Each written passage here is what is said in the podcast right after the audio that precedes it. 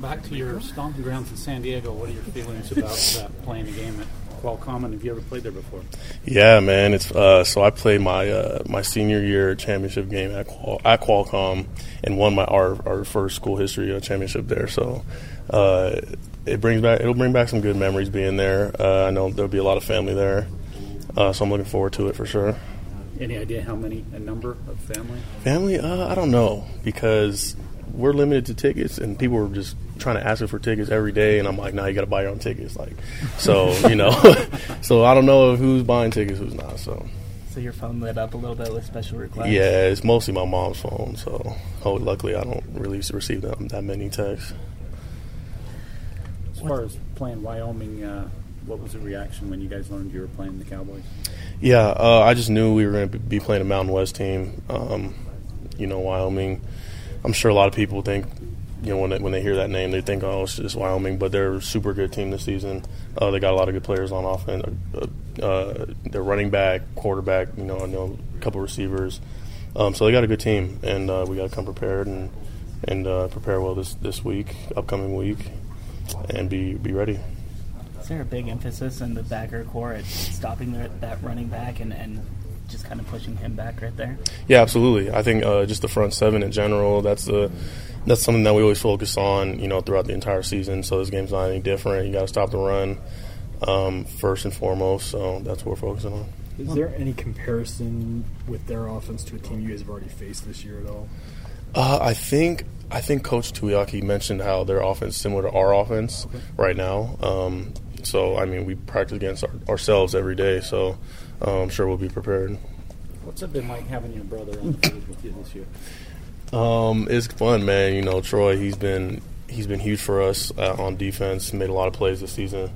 Uh, you know, I have three picks on him this season. Don't wanna, don't want to brag too much, but um, but you know he'll get his. Um, you know, he's been playing with a lot of maturity as a freshman, so it's good to see. What What do you do? You guys hang off the field? What do you?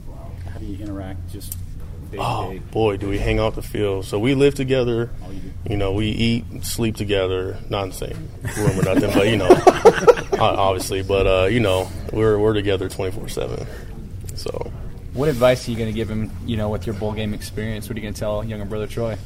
Um, hey, bro, come ready, man. You know, no, no, he, uh, you know, it, a bowl game. I, I feel like if you if you blow it up more than it is, eh, you, you're gonna psych yourself out. You just gotta prepare as if it's another game, um, and you know, bring your A game just like you would in any other game.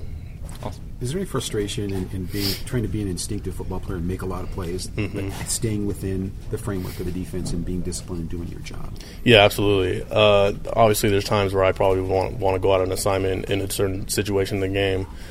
Um, but we always talk about just playing in your assignment, and all eleven do it. If all eleven guys are doing that, then their offense can't can't do anything. So, um, you know, just gotta stay disciplined and know when to take those shots. Because there are times in the game where you gotta take chances. There are times when you come off the field and go, "Yeah, I know, coach. I was supposed to be over there, but I felt like I should have been."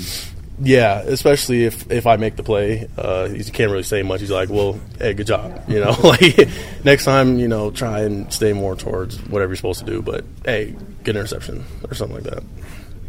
Last couple questions. Brad, are you committed to coming back next year, or are you thinking at all of uh, NFL? Yeah, no, right now I'm, I'm fully committed to coming back. Um, I know, um, I, our, I think our coaches talk, have talked to me about it here and there, but I'm almost positive I'm, I'm coming back.